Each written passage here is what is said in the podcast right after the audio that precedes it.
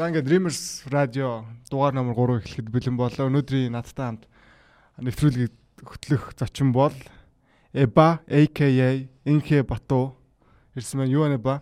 Ямгүй юу вэ базоо? Маш сайн байна. Ингээд 3 дахь дугаар гаргаж байгаад бид маш их баяртай. Тэгээд Эба маань Берлиний жил бүрийн кино фестивалд оролцоод алтай айлаа төлөөлөд хурж ирсэн байгаа. Эба бэлэн үү? Би бэлэн. Чи бэлэн үү? Би бэлэн. Түүл хойлоо эхлэх үү?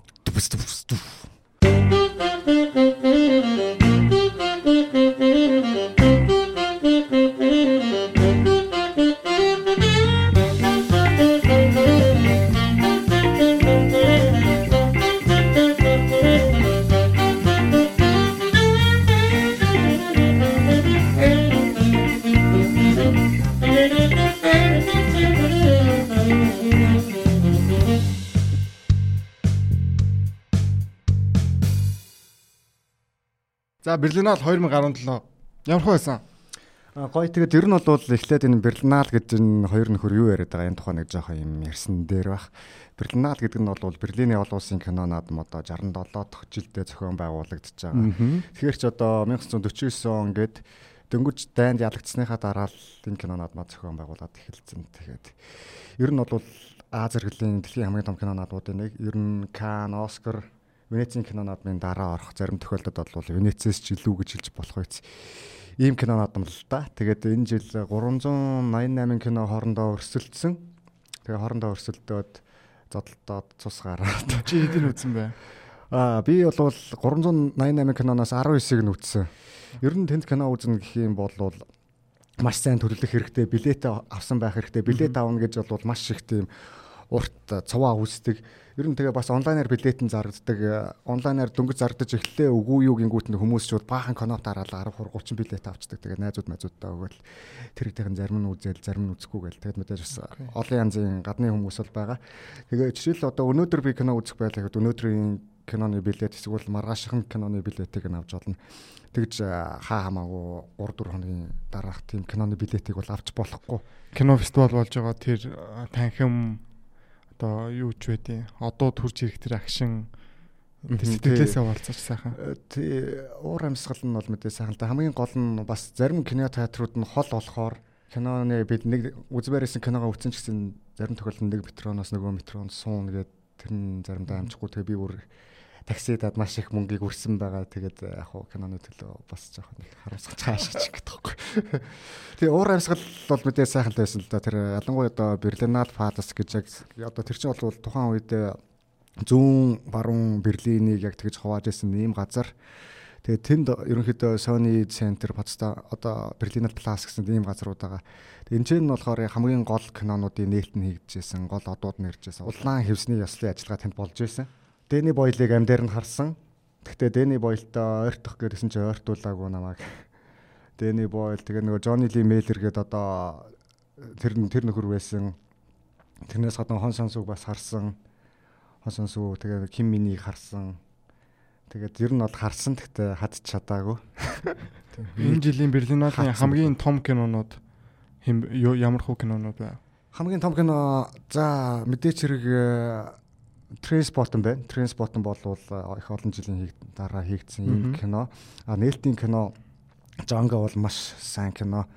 А тэрнээс гадна Аки Каврисмакигийн хамгийн сүүлийн кино гэж байгаа тэгээ Other Side of the Hope гэж энэ кино бас бас их сайн кино. Тэгээ бас Una Mujer Fantástica гэх бас чил кино байсан. Энэ болохоор шилдэг кино зохиол авсан бас мундаг кино байсан.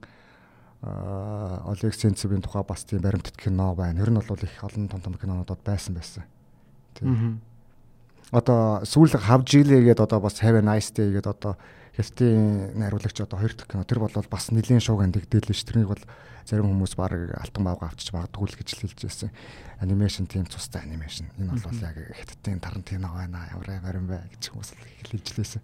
Берлинд яг албан ёсны хідэн шагналууд юм. Ерөнхийдөө яг а фестивалийнх нь бүтэц онцлогоос нь жоохон хуваалцгаа. Хэдин шагнал өгдیں۔ За эхлээд бүтцийн тухай ер нь жоохон яриа. Ер нь бол одоо саяны кинод Аки Каврсмаки, Жанго ч юм уу одоо тэр бусад миний нэр дурдсан энэ хэд бол илүү яг тийм уралдаант хэсэг буюу competition хэсэгт нь орчдөг. Энд болохоор илүү тийм чихэн классик тийм уламжлалт маягийн тийм кинонууд бол илүү ордог байгаа. А тэрнээс гадна панорама хэсэг гэж байгаа. Панорама хэсэг бол шар өнгөөр ялгардаг. Уралдаант хэсэг бол улаан өнгөөр ялгардаг. Панорамын хэсгийн кинонууд бол илүү independent indie art арт кино, арт хаус кино. Тэгдэг бол форум гэж хэсэг ба форум хэсэг бол тийм ягаан өнгөөр тэгтээ нийл ягаан өнгөөр ялгардаг. Энд бол илүү тийм авангард экспериментал одоо манай underground кинонууд underground кинонууд маар гардаг тиймэрхүү маягийн тийм кинонуудтай. А тэрнээс гадна цэнгэр өнгөөр ялгардаг generation буюу хүүхд залуус гэсэн хэсэг байгаа. Тэгээ энд нь бол бидний сайн мэдэх одоо Michael Winterbottom-ын On the Floor гэсэн кино бол нээлттэйсэн. Тэгэхээр чухам ер нь ингээд янз янзаар яг тухайн кинон ямар хөө жанр вэ гэдгээс хамаарат том том кинонууд, том том найруулагчийн кинонууд энэ дөрвт ерөнхийдөө бол хуваагдаад кинонууд нь тэгээд нээлттэй хийждэг. А тэрнээс гадна одоо жижиг одоо одоо tribe одоо native гэсэн ч юм уу те одоо нэг тийм тухайн нэг өөр уус үндэстэн овгуудыг харуулсан тийм short film. Ер нь ингээ янз янз ингээ хуваагдаад бусад жижиг хэсгүүд наа ер нь гол үндсэн дөрвөн хэсэг нь бол ийм. Аа тэгээд шагнал нь бол мэдээж үндсэн шагналаа үндсэн шагнал бол мэдээж баавгаанууд. Тэгээ хамгийн том шагнал бол алтан баавгаан шагнал. Энэ жилийн хувьд бол Унгарын киноны хариулагч Ildiko Enedi-гийн On Body and Soul буюу бие сэтгэл гэсэн кино авсан. Ерөнхийдөө энэ жилийн кино фестивалаас соёлоо жоохон хальт яриа те.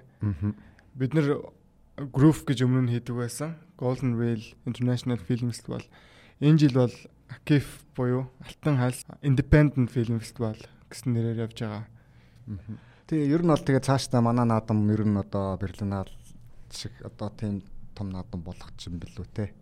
Тэгээд ер нь бол яг жинхэнэ сайн кинонуудыг хүмүүст мэдрүүлээ бас хамгийн гол нь маань өөрөө олон улсын independent кино наадам гэж байгаа. Тэгэхээр Монголд өнгөрсөн жилхэд одоо 500 гаруй кино ирсэн те. Тэгээд э, тэрний өмнө одоо 300 гаруй ч юм уу гээд олон улсын кинонууд ирээд Монголыг бас давхар сурталчилж байгаа. Тэгээ бас энэ кино урлагт бас монголчууд төв нэмрээ оруулж байгаа шүү гэдгийг бас олон улсын хүмүүс мэдж байгаа. Тэгээ энэ жил бас нэлээд олон том том төлөөлөгчдийг авчрахгаа ярилцж байна. Тэгээ бас бид нартай хамтарч ажиллах болвол чөлөөтэй. Гол нь одоо кино фестивал гэдэг бол өөрөө зөвхөн кино үздэг биш. Яг тухайн хотын уур амьсгал, тухайн хотод амьдарч байгаа хүмүүсийн бас хотороо бахархах тэр одоо Монголд жишээлбэл тийм том кино одоо тийм гой гой кинонууд гаргаад бид нар өөрсдөө одоо мундаг мундаг кино найруулагчдыг урьж авчираад бид нар өөрсдөө яг энэ одоо урлагийн яг өнөө цагийн халуун сэдвүүдтэй халуун одоо цаг үедээ бид нар залуучууд нь хөл нөлөөр алхах нь гэдэг бол өөрөө их гоё. Хамгийн гол нь яг бид нар ингэж ийм кино наадмыг зохион байгуулж байна гэдэг бол одоо тэр хотын соёлтэй хотын соёл гэдэг нэг томоохон хэсэг бол яхаа аргагүй кино байгаа энэ соёлыг бас тодорхой хэмжээнд бүрдүүлж байгаа тийм. За ингээд манай эхний дуу ямар дуу байгаа вэ ба? Аа би нэг хятад кино үзсэн байхгүй юу? Тэр нь болохоор How Jilia гэдэг нэг тийм анимашн байсан.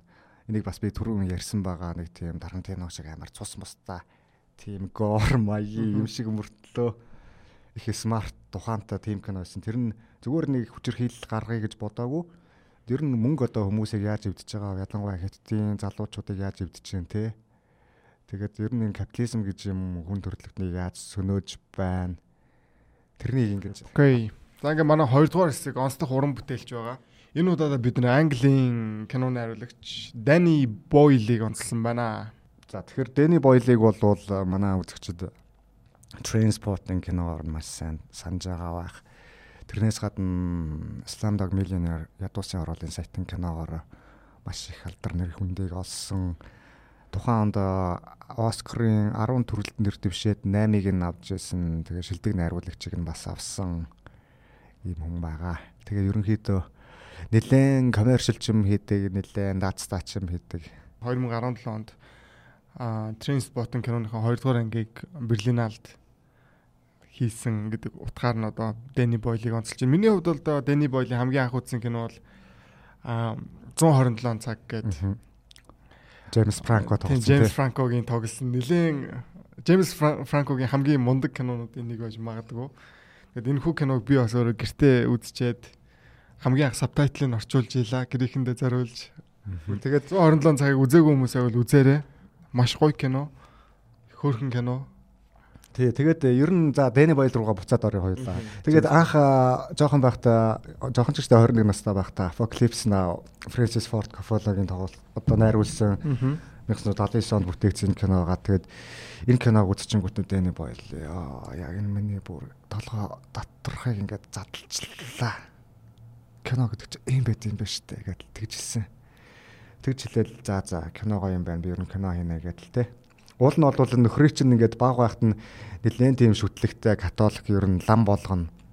Католик лам болгоно гэж явж байгаа. Тэгээд за за энэ нөхөр ер нь бүтэхгүй юм байна гэж нөгөөд нь тэгсэн юм уу эсвэл бол би энэ тэнцгүй юм байна гэж юм уу тэгэхээр ямар ч лээсэн болоогүй тэгээ энгийн хүмүүн болсон байгаа.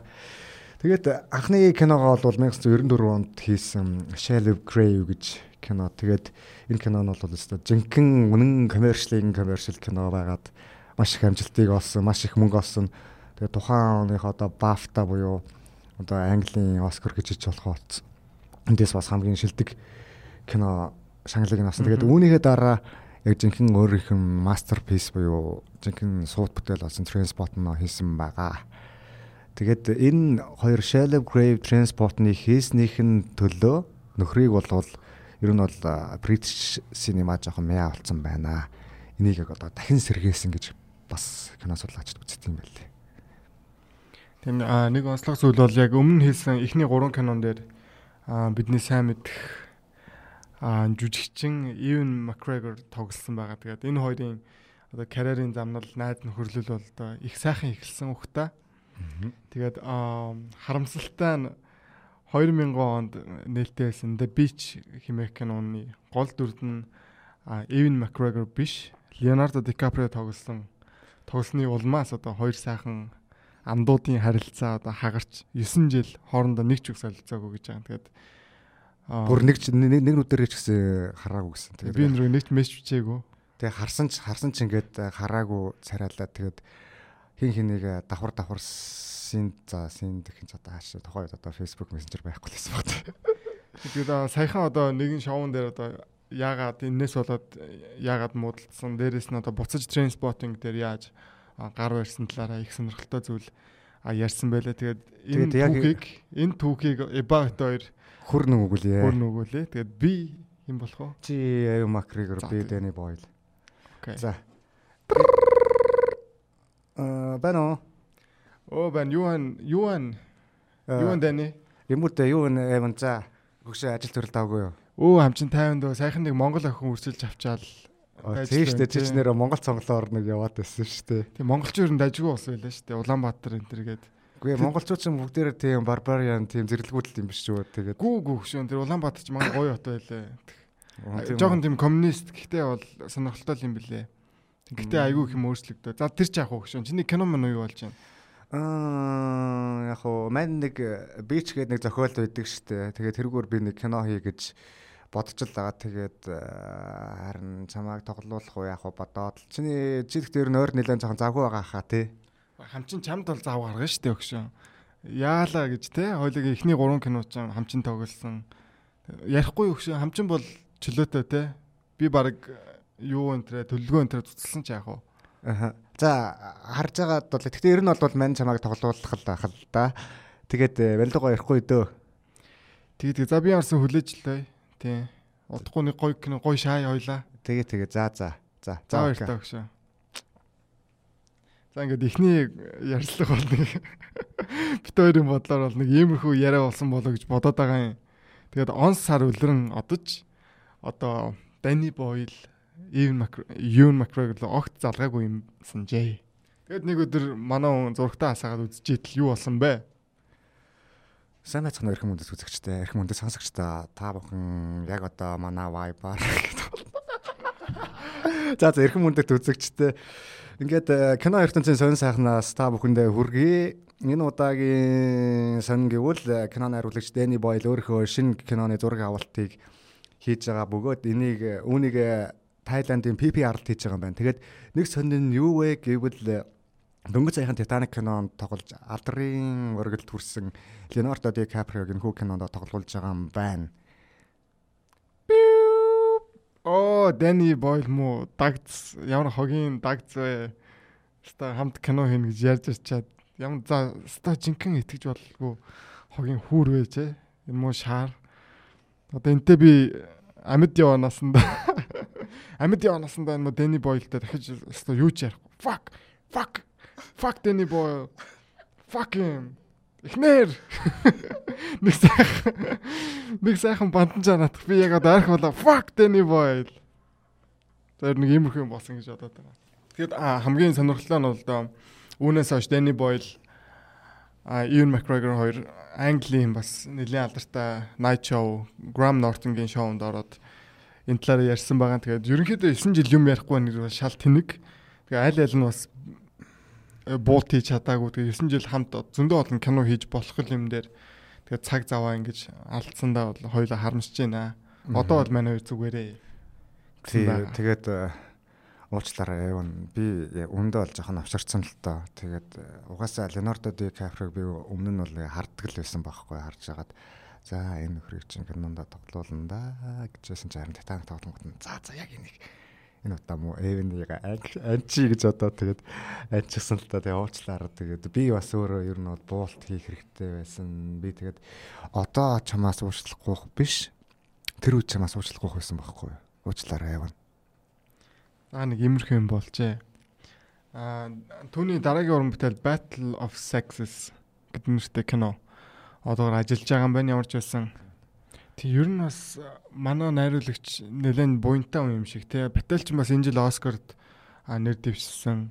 Одоо Стив Джобсын ер нь гайгүй маш гайгүй кино гэсэн. Стив Джобс киногаар бас манай Fassbender бас өөрийгөө нэлээд мундаг жүжигчин гэдгээ дахин дахин батлсан. Дээрээс нь манай хүүхэн хэм бэлээ?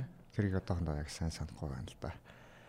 За тэрнээс гадна э, юу вэ гэвэл э, энэ манай Дэни Бойл маань сая 2012 онд болсон Лондонгийн Олимпийн зуны наадмын нээлтийг нь найруулж хийсэн байгаа. Тэгэхээр санаж явах юм бол надад хамгийн сайн тод үлдсэн хэсэг гэвэл Chariots of Fire гэдэг нэг баахан залуучууд гүүгээд л идэг шүү дээ тий.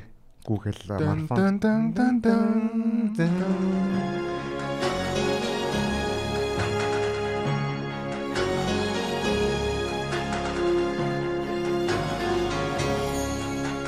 Тэгээд яг энэ хэсэг дээр манай Алберт Роун Аткинсон буюу Мистер Бин бол одоо гараад ирсэн тий.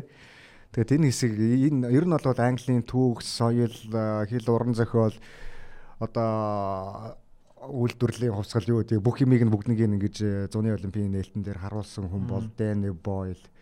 Тэгээ үүнийг үүнийг нь хийснийхэн төлөө ингээд чамд ингээд хэрэгэн зэрэг өгөө гэдгсэн чинь би хэрэгэн зэрэг чи авахгүй.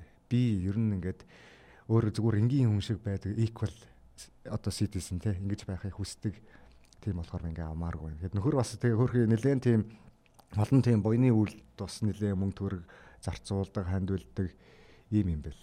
Оо за. Тэг ер нь жгүй юм биш те уг нь. Тий театрын найруулагч тэгээ бас кино киноноос гадна одоо телевизийн найруулагч продюсераар их олон жил ажилласан. Одоо тэгээд 56 онд төрсэн гэхээр чинь 60 60 нэгтэй тий 60 нэгтэй. Тэгээ Дэни Бойлыг харсан л та юм дээр нь жоохон намхан хүн юм байл. Би өөрөө бас намхан тэгээ надаас намхан гэр бас гэдэг байхгүй. За та бүхэн дөнгөж сая Wolf Alice хэмээх дуучны Silk хэмээх уран бүтээлийг авч сонслоо. Энэ хүү кино Transporting 2 киноны саундтрак. За Transporting 2-ын саундтрак гэсэн юм чи одоо Transporting 2-ын тухай жоохон ярих байл да. Аа яг хуу надад бол нёгийг бол гүйцэхгүй юм шиг санагдсан. Нэг дээр нь бол илүү одоо цини цини цинисизм тий циник одоо бусад ямарваа нэгэн бусдад итгэхгүй үзэл бодолд итгэхгүй зөвхөн өөрийнхөө төлөө юм ч юм уу тий өөрийгөө бодно жоохон нэг тийм мэрхүү юм гол байсан. Тэгээд илүү тийм залуу насны эрч хүч илүү эрч хүч одоо чөлөөт одоо carefree одоо юу хүснээ хий, юу хүснэ, юу хүснээ идэж, оо юу хүснээ хий тий. Тэрийг одоо залуу насны эрч хүч одоо тэр зүйлийг илүү бэлэгдэж тунхаглаж байсан бол энэ хоёрдугаар анги дээр ингээд мяарад яваад ах юм бол чи мяарн шүү те тэгээ жоохон морал уншсан. Морал уншсан над нэг таалагдаагүй. Тий. Тэгээд яг хуу хэрэгэлдэх хар тамхи нь бол гэхдээ өөрчлөгдсөн. Нэгдүгээр анги дээр бол юу вэ? Тий хероин хероин хероин татдаг хероин хероин тарьдаг байсан шүү дээ тий. Тэгсэн чинь одоо нэг жоохон хамжиргаан дэвшлээд кокаин хэргэлдэг болсон байлиг. Окей. Манай 3 дугаар сегмент бол Dreamers Day. Dreamers Day бол хагасаа өдөр болгон алтай салбооноос бэлтгэн гаргадаг кино хөтөлбөр байгаа. Тэгээд би энэ жил чи хэдэн Dreamers зөө ба? Мм 3 4 байна уу? Тэр хвцаага. Хамгийн сүүлд би нөгөө өдөртөгчийн баг насыг үзсэн. Тэрний өмнө Виктория үзсэн. Аа. Виктори бол их сайн сайхан кино болээ л дээ. Нэг удаагийн зураг авалтаар авсан. Гурван удаа ерөөсөө ингэж яг нэг удаагийн зураг авалтаар дуусгах гэж оролдсон. Тэгээд одоо юу ярих вэ те Dreamers-ийн талаар? Та нар бүгдээрээ л Яг нэг ийм үг өгдөг штэ. Мянга сонсохоор нэг ирж үзэх гэж. Тэгээд ингээд хүмүүс ингээл нэг Dreamers ингээл нилээ их сонссон л юм шиг байд юм билээ. Тэгээд тэгээд бид нартай таарахаар танаа кино өдөртөгч яа гэм бэ? Юу гэдэг ингээд л тэгэл асуудаг. Тэгээд тэгэхэд тэгэл мянга сонсохоос нэг ирж үзэх гэдэг. Тэгээд тэгээд Dreamers Day-тэй хамт байгаараа хагасаа өдөр болгон бид нар iCinema дээр маш боломжийн үнээр маш сайн чанарын киног хүргэхийг гаргахыг хичээдэг байгаа. Dreams Radio podcast-аар уулзтлаа баяртай сонсогчдоо. Баяр таа. Бака.